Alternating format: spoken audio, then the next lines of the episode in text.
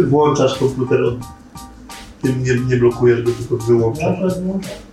Maca ma się po to, żeby go otworzyć i pracować, a nie wyłączać. Nie wiem, kiedy wyłączyłem komputer ostatni raz. Wyłącznie przy aktualizacjach systemu. Już tam włączyłeś aktualizację Windowsa, formatowanie dysku? A nie masz Nie słyszałeś tego dźwięku pięknego? Nie no, słyszałem. Ten, to jest dźwięk, e, wiesz, e, ludzi lepszych. Nadzwyczajnej kasty iPhone'owców. Dzień dobry, dzień dobry, dzień dobry. Witam Cię w kolejnym odcinku mojego programu konkretnie o marketingu. I dzisiaj porozmawiamy sobie o tym, kontynuując wątek z zeszłego tygodnia, czyli wątek reklam w Google i reklam na Facebooku, których z tych systemów reklamowych wybrać. Zaczynajmy.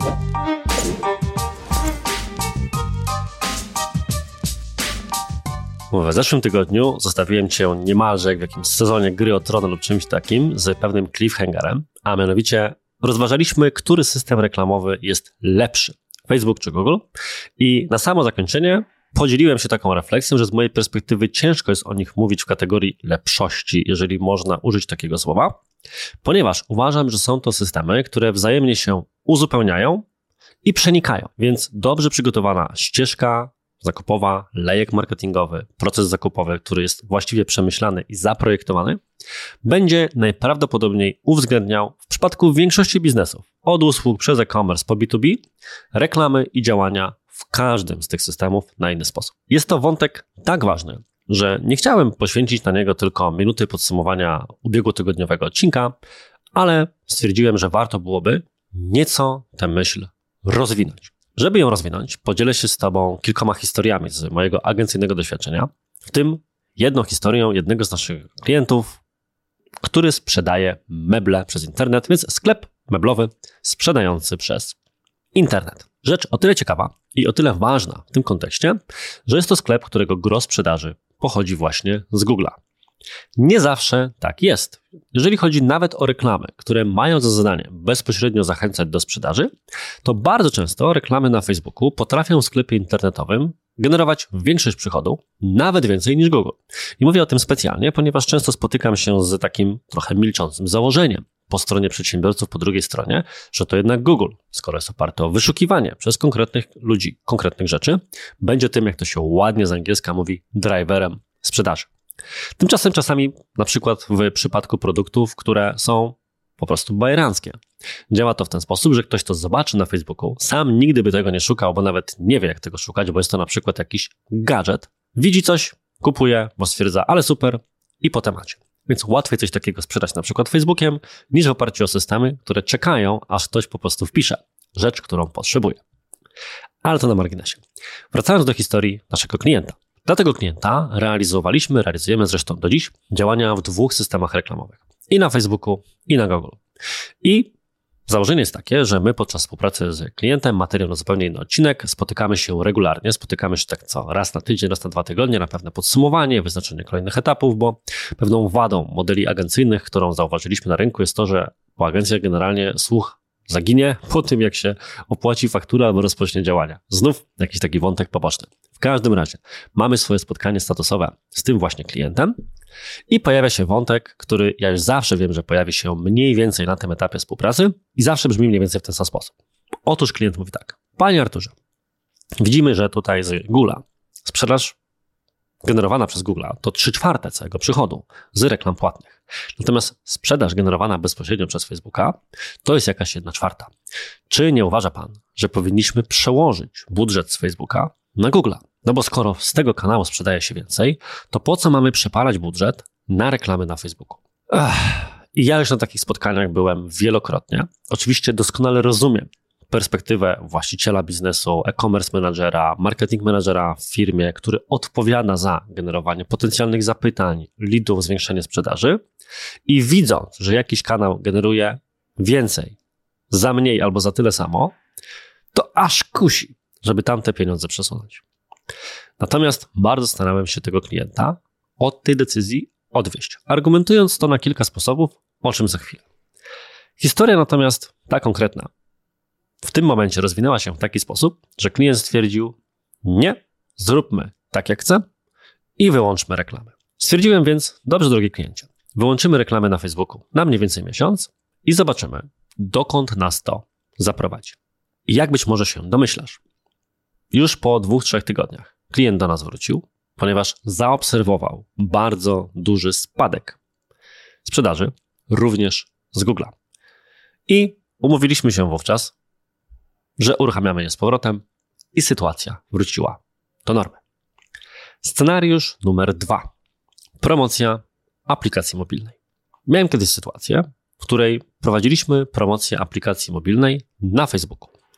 Jest dokładnie taki e, cel reklamowy, który nazywa się instalacja aplikacji, dedykowany właśnie aplikacjom mobilnym, więc w sytuacji, w której mieliśmy pewną nową na rynku aplikację do wypromowania, mogliśmy to zrobić właśnie za pomocą tego celu reklamowego i średni koszt instalacji takiej pojedynczej aplikacji na urządzeniu wynosił kilka złotych. Przeważnie jest to zresztą w przypadku większości aplikacji właśnie między kilka a kilkanaście złotych. Jednocześnie obok działań bezpośrednio na Facebooku były prowadzone inne, szeroko zakrojone działania komunikacyjne, w tym również oczywiście reklamy na Google i co ważne w tej historii, na YouTube. I mamy tutaj, jak się pewnie domyślasz, do czynienia ze scenariuszem dość podobnym. Mniej więcej po miesiącu prowadzenia działań mamy spotkanie z klientem i klient mówi tak. Koszt z Facebooka satysfakcjonujący, liczba instalacji wystarczająca. Per analogia w innych kanałach, no ale tego YouTube'a, to proszę Państwa, to musimy wyłączyć. Proszę zobaczyć, tych reklam praktycznie nikt nie klika. Generują tylko wyświetlenia, które co prawda są tanie, ale nie mamy z tego żadnych dobrych wyników. Zbyt mała liczba instalacji aplikacji bezpośrednia rekomendujemy wyłączyć. Dlaczego Państwo wcześniej tego nie zarekomendowali, widząc, że sytuacja taka właśnie jest? Ech, no cóż, jak się domyślasz, na takim spotkaniu byłem często i ponownie rozumiem perspektywę marketera, brand managera, który tak to właśnie postrzega. Próbuję jednak tłumaczyć z powód, czy za sposób, który powiem Ci za chwilę, dlaczego tak nie powinno być. Ale finalnie klient decyduje się, że wyłączmy te reklamy na YouTubie, my stwierdzamy, dobrze, w ramach eksperymentu zróbmy to i zobaczmy, co się stanie. Jakby nie było, marketing i sprzedaż to jest trochę sztuka stawiania i weryfikowania hipotez. Postawmy mieć taką hipotezę, że wszystko będzie ok. Co się wówczas dzieje? W przeciągu kolejnego tygodnia, dwóch, trzech, koszt instalacji z Facebooka, z Instagrama i z innych kanałów wzrasta dwukrotnie. Jakie jest wyjaśnienie tej sytuacji z mojej perspektywy? Jak ja ją interpretuję? Otóż wcześniej ludzie widzieli bardzo często reklamę na YouTube, czasami pomijalną, czasami niepomijalną. Nie wchodzili bezpośrednio z tej reklamy na stronę tej aplikacji, natomiast ją widzieli. I co za tym idzie, oswajali się z nazwą, marką, kolorystyką, generalnie tak zwanym brandingiem. Następnie więc, kiedy widzieli już bezpośrednio na Facebooku bądź Instagramie reklamę tej konkretnej aplikacji, to mieli już cały system skojarzeń i prawdopodobnie wstępną wiedzę na temat tego, czym ta reklama jest, do której mogli się odwołać. To jest scenariusz związany z reklamą czysto wizerunkową. I chyba kiedyś nagram o tym odcinek, na przykład, że takie zjawisko jak ślepota banerowa, o której często mówi się w kontekście reklamy płatnej w internecie od Facebooka, po zresztą Google Display Network, ale także po części w kontekście YouTube'a, nie istnieje. W sensie nie było to zjawisko w prawidłowy sposób przebadane. Jeżeli uważasz, że odcinek na ten temat byłby ciekawy, daj proszę znać w komentarzu. Chętnie umieszczę go gdzieś tam na swojej liście odcinków do nagrania. A jak rzecz się miała w tym scenariuszu wcześniejszym? Otóż Facebook być może nie był tam kanałem, który najczęściej zamykał sprzedaż, ale był tym miejscem, z którego klient najczęściej dowiadywał się, że w ogóle taki sklep, taka marka, taka firma, takie produkty istnieją. I wreszcie trzeci, ostatni przykład branża deweloperska. Bardzo często prowadzimy kampanię właśnie z tą branżą, dla tej branży, i tam jest jeszcze bardziej przegięty w jedną stronę schemat niż w kontekście kampanii wcześniejszych związanych ze sklepem meblowym, czy nawet tą aplikacją mobilną. Podobnie zresztą w branży de dealerskiej, dealerów samochodowych, z którą też często zdarza nam się pracować. Otóż 80%, jak nie więcej, zapytań takich bezpośrednich, wysłanych formularzy, leadów i tak pochodzi w obu tych branżach z reklam w Google. Natomiast te reklamy są już coraz droższe. Konkurencja adresuje, próbuje się reklamować na niemalże te same frazy. Stąd bardzo często na przykład nasz schemat, czy taki mini lejek marketingowy, pomysł na kampanię jest odrobinę inny.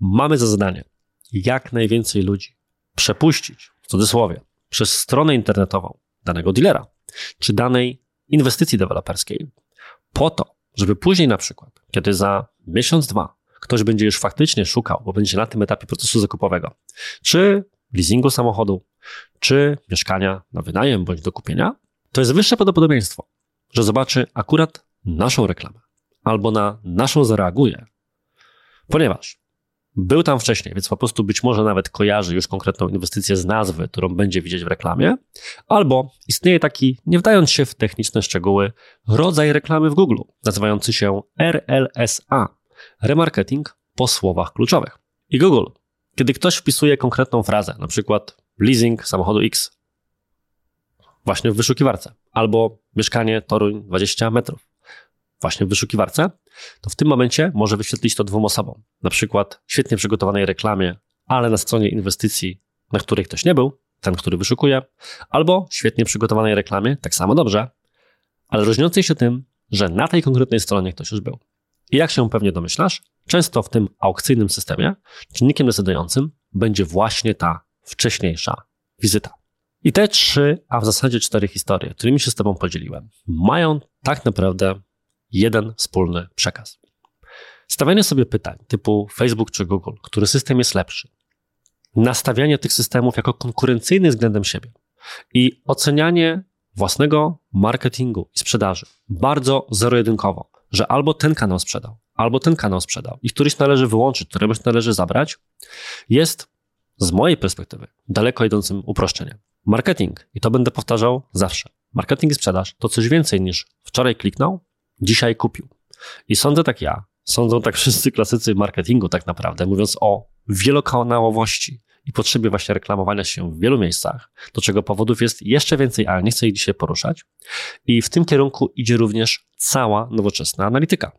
Google Analytics 4, którego nawiasem mówiąc wdrożeniem zajmujemy się obecnie dla wielu klientów, bo to jest ten moment, żeby zacząć to adresować, również jest już dużo mocniej oparty na raportowaniu wyników w oparciu nie o jeden kanał i generowane przez niego przychody, zapytania ofertowe i tak dalej, ale pokazanie kompleksowego, przemyślanego, wielokanałowego systemu działań. Zacznij więc myśleć o Facebooku i Google jako dwóch systemach reklamowych, komplementarnych względem siebie, uzupełniających się i myśl bardziej o tym, na którym etapie procesu zakupowego, który z nich i z jakim komunikatem i w jaki sposób sprawdzi się lepiej, niż na zasadzie z tego zabiorę trochę budżetu, tam dorzucę, bo przecież tu się odrobinę lepiej w tym momencie sprzedaje.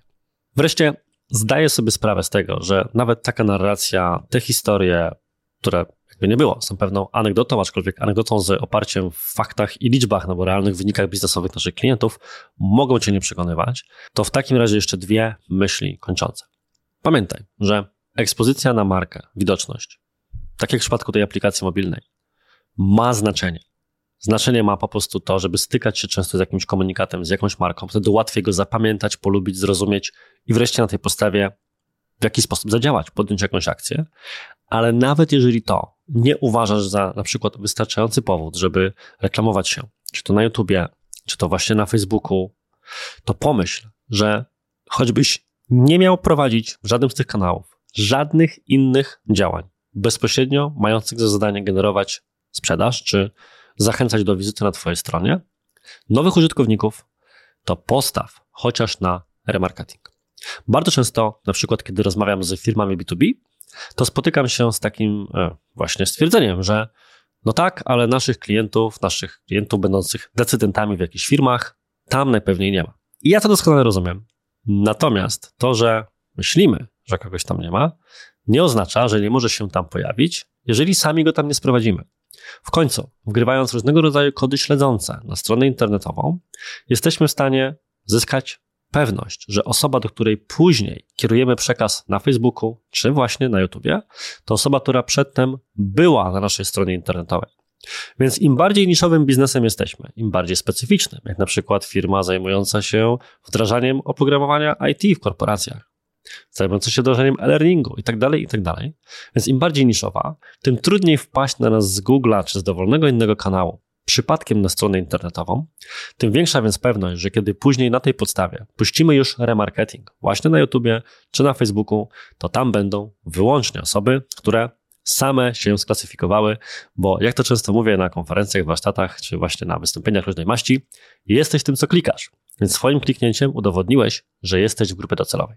Z tą myślą Cię zostawię. Mam nadzieję, że chociaż remarketing będzie dla Ciebie tym wystarczającym powodem, żeby być w więcej niż jednym kanale naraz. I to tyle w dzisiejszym odcinku. Bardzo dziękuję Ci za wysłuchanie. Jeżeli masz inne argumenty za albo przeciw reklamowaniu się jednocześnie na Facebooku, w Google czy w innych kanałach, daj proszę znać w komentarzach. Chętnie o tym podyskutuję.